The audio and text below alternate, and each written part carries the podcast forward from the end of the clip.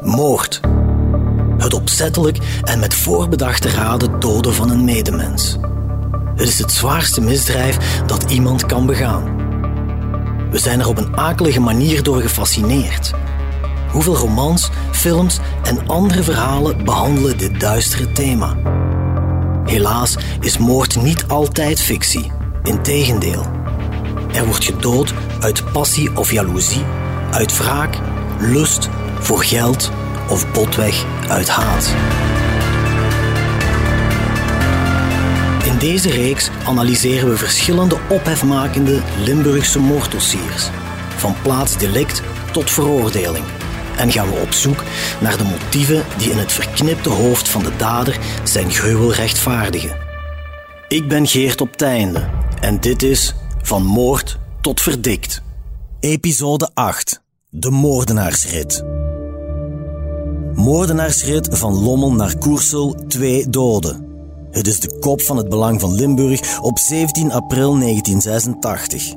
Voor de lezers is het een ochtend met een krop in de keel.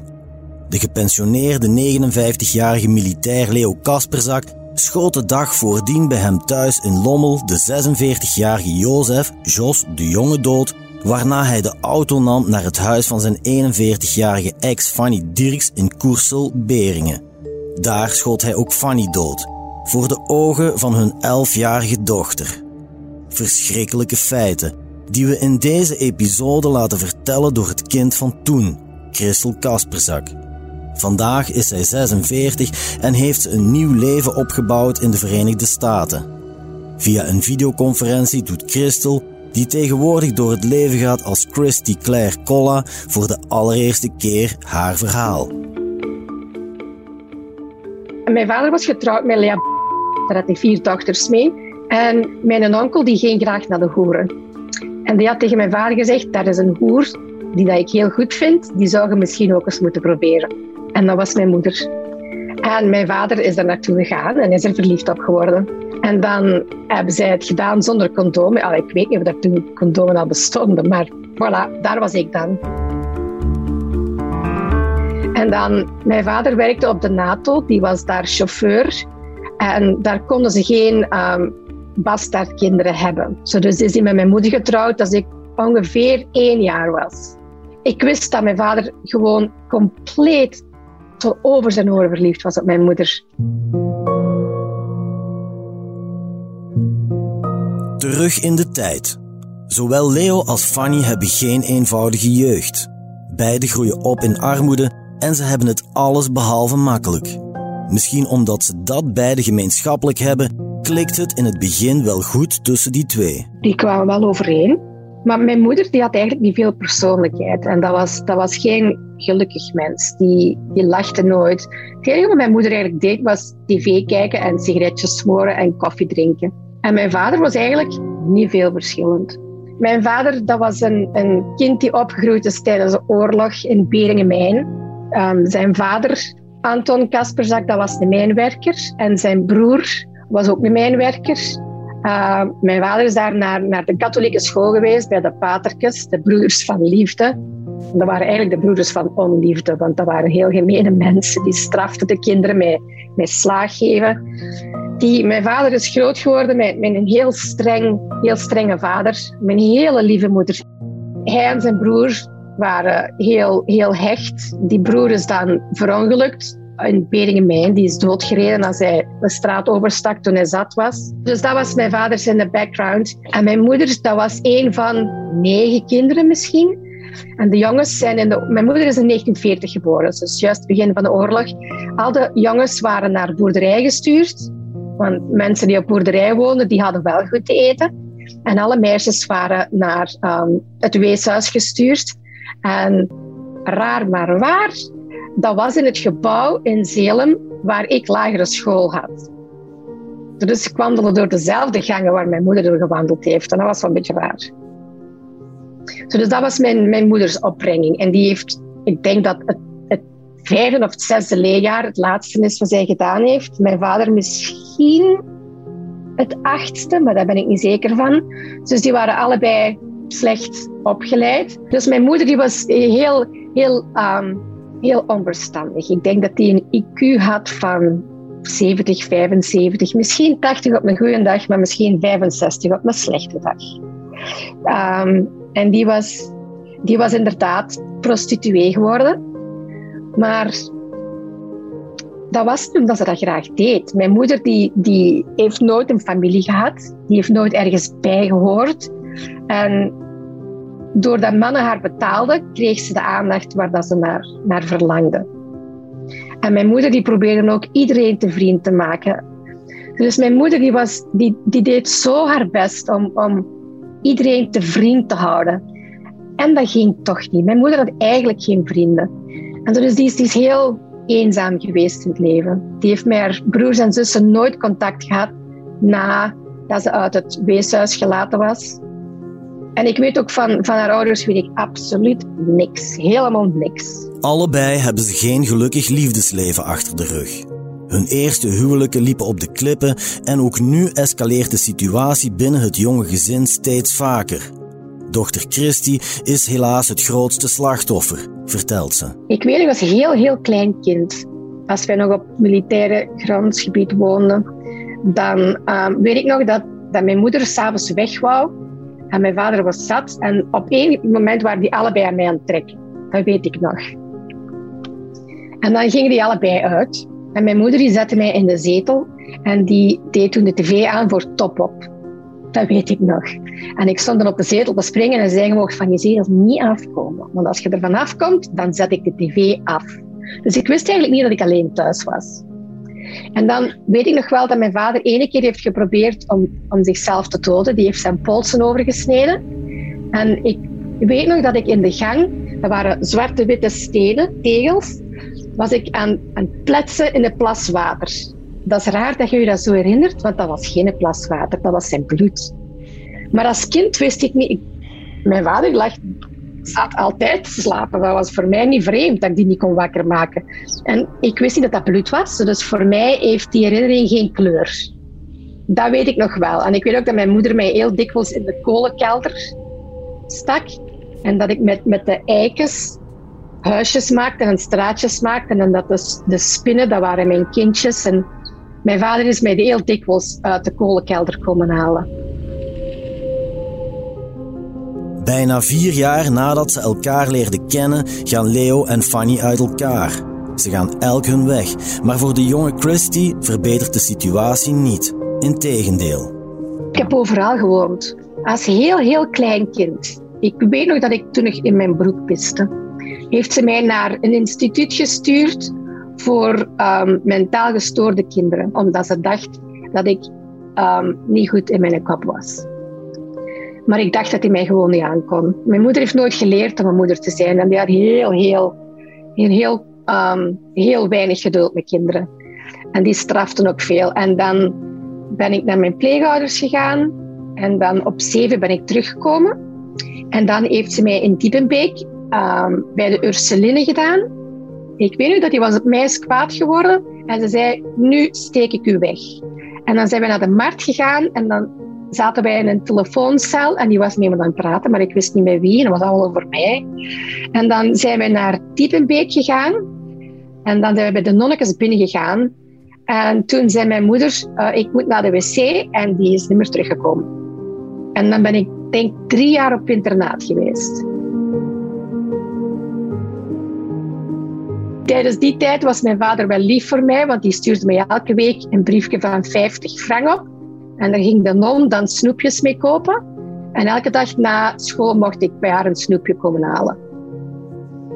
Maar in die tijd heb ik hem eigenlijk nooit gezien. Want op vrijdag kwam mijn moeder mij halen. En op zondagavond, na het liegebeest, deed hij mij terug. Het gebroken gezin leidt een ronduit miserabel bestaan. Moeder Fanny trouwt voor de derde keer en vader Leo raakt betrokken bij een zwaar ongeval. Mijn vader is tankmechanieker geworden en hij is 36 jaar bij het leger geweest, totdat dat ongeluk hem um, uit, uit, zijn dienst genomen heeft. Ja, er waren twee auto's die tegen elkaar waren gereden en één auto is beginnen rondzwieren en die heeft met, met zijn achterkant mijn vader tegen een eikenboom ges, gezwierd met zijn gezicht. En mijn vader lag met zijn gezicht in, in het zand. En een van de bijstaanders, die geen militair was, heeft zijn hoofd omgedraaid, zodat hij tenminste nog kon ademen. En dan heeft hij een, een, een civiele ambulance gebeld en die zijn hem komen halen. En dan heeft mijn vader heel, heel lang in, het ziekenhuis gelegen. Drie, vier, vijf weken. En daarna is hij niet echt meer dezelfde gebleven. Zo heeft hij iets in zijn kop gekregen. Ik weet het niet. Leo kent Fons, de nieuwe echtgenoot van Fanny, goed. Het echtpaar woont met Christy in Zonhoven en ze besluiten om de ex-militair, die herstelt van zijn ongeval, bij hen in huis te nemen. De woning wordt hiervoor in twee gesplitst. Mijn moeder had het huis gekocht met het geld van Fons, Fons Albrechts. En dan woonden wij aan de ene kant en mijn vader huurde van hen de andere kant. En dan heeft Fons die eh, middelste muur eruit geklapt. Maar dat was de, de sterkste muur. Dus hij heeft hem daar piketten moeten onderzetten. En elke morgen dacht ik, als ik nog leef, dan staat het huis er nog. En mijn vader die was toen altijd, altijd zat. Ik weet nog dat ik zijn elektrieke deken s'nachts moest gaan uittrekken, want ik dacht, als die erop pist, dan steekt hem zijn eigen in de fik. En ik moest ook altijd eens in de pispot gaan leegmaken. We hadden geen toilet binnen, dat was een, buitenhuisje. En mijn moeder die was toen zwaar aan de pillen. Die, die was helemaal opgepuft en, en ik zorgde voor iedereen. Haar, haar man die werkte in een bokrijk, die was heel de dag weg. En ik kookte voor mijn ouders, ik poetste. Ik, ik was eigenlijk de ouder van thuis. Als tienjarige.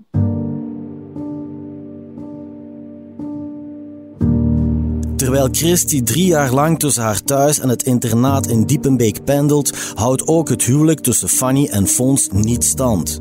Ze gaan uit elkaar. Moeder Fanny leert weer een nieuwe man kennen, Jos de Jonge. En met hem verhuist ze naar stal bij Koersel. Ik heb met Jozef de Jonge nooit, ik heb daar nooit problemen mee gehad. Tegen mij heeft hij nooit iets verkeerd gezegd, die heeft mij nooit geslagen, die heeft mij nooit seksueel misbruikt. Voor mij was dat een goede mens. Al die meubelen die wij hadden, dat was via een vriend van hem. Hoe dat die aan die meubelen gekomen waren, dat weet ik niet, maar die leende ons uit. En ja, Jos, die, die, die zat met loesje zaakjes. Wat dat was, dat weet ik niet. En we waren heel arm, we hadden geen chauffage. Ik weet nog dat op de vensters ijsbloemetjes kwamen.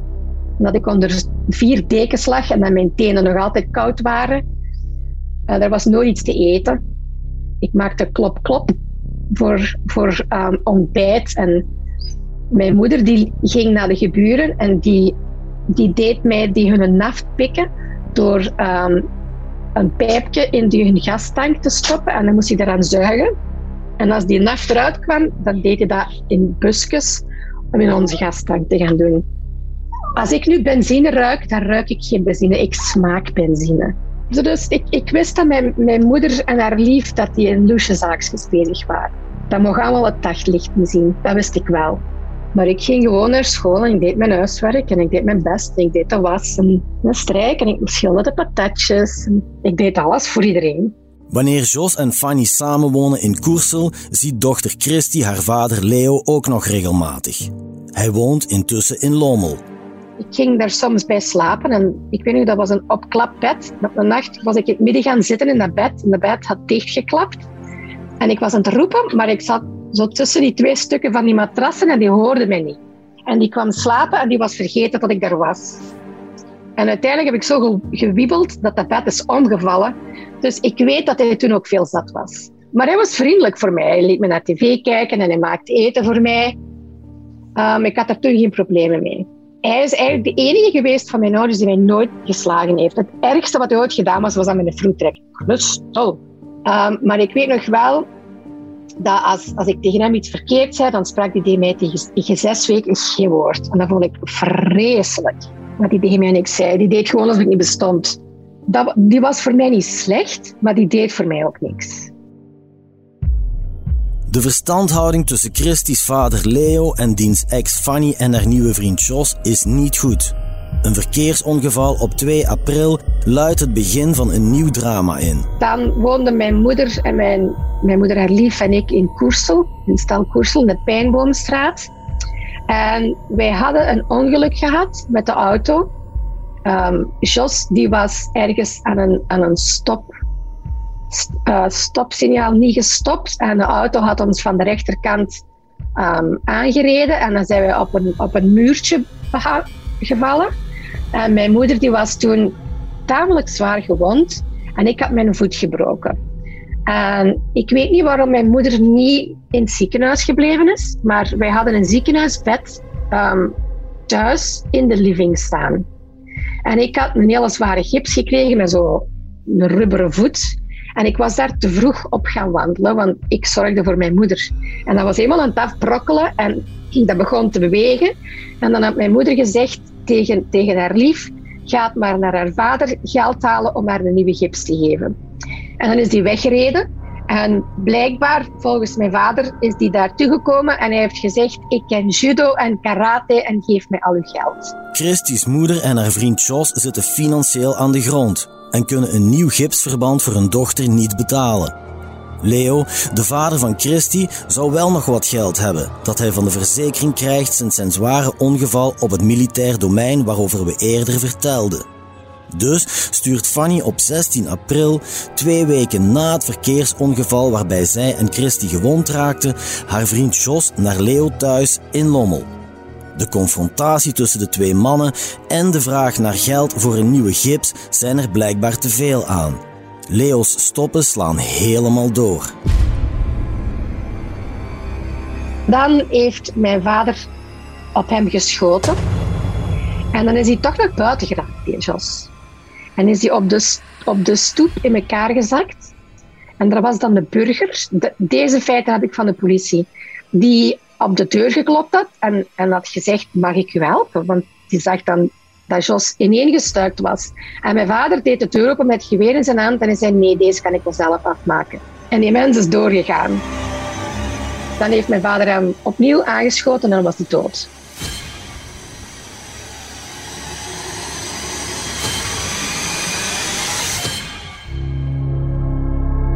En dan is die van Lommel naar Stal gereden.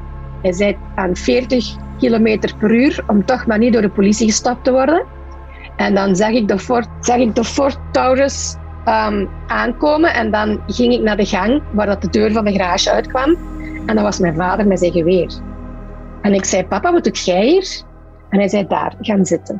En mijn moeders bed stond hier in de living en ik had hier een, een zetel waar ik gaan inzetten was. En hij kwam binnen en mijn moeder keek heel verbaasd en hij hefte zijn geweer op en hij schoot naar haar. En juist voordat hij schoot, deed hij haar handen omhoog, al, alsof dat ze wou stappen, maar hij had daar een, een, een geluidsdemper aangeschroefd. Dus voor mij was dat helemaal raar, want ik hoorde eigenlijk niks. Dat was misschien gelijk als je een, een kurk tegen de muur gooit, zo, zo sterk maar. Mijn moeder die werd ineens zo bleek gelijk jonge kaas. Die haar lippen dat waren helemaal wit. En er was nergens bloed, want die is in, inwendig doodgebloed. En dan na een paar minuten bewoog die. En ik dacht, oh, ze leeft nog. En dan heeft mijn vader dat weer opnieuw geladen. En dan heb ik hem gevraagd, papa, gaat je mij ook doodschieten? En hij zei, nee, zij heeft er misschien nog een nodig. En dan stond hij daar met zijn geweer opnieuw herladen. Hij heeft niet meer geschoten, want ze was wel dood. En dan zei hij tegen mij, en nu moet je de, de politie bellen. En ik weet nog dat, dat, dat ik die nummers me niet meer herinnerde.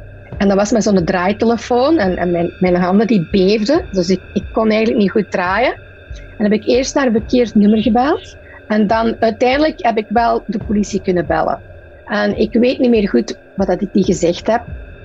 Waarschijnlijk. Mijn papa heeft mijn mama doodgeschoten.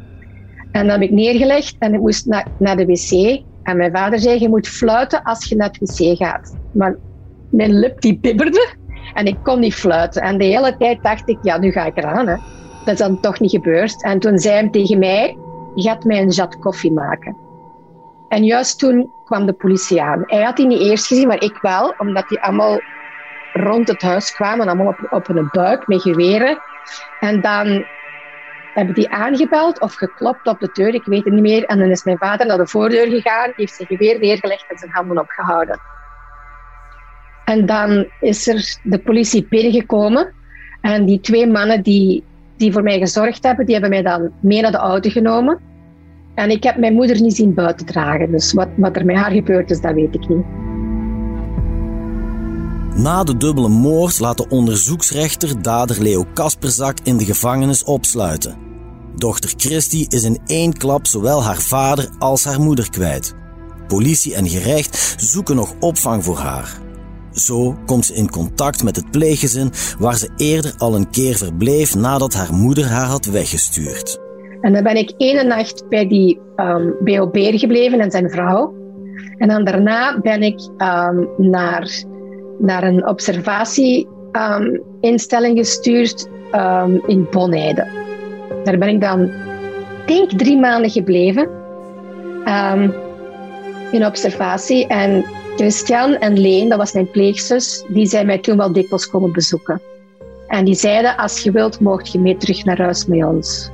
Maar toen mijn moeder juist was doodgegaan, heb ik mij heel sterk gehouden. Want ik dacht, nu is er niemand die nog voor mij gaat zorgen.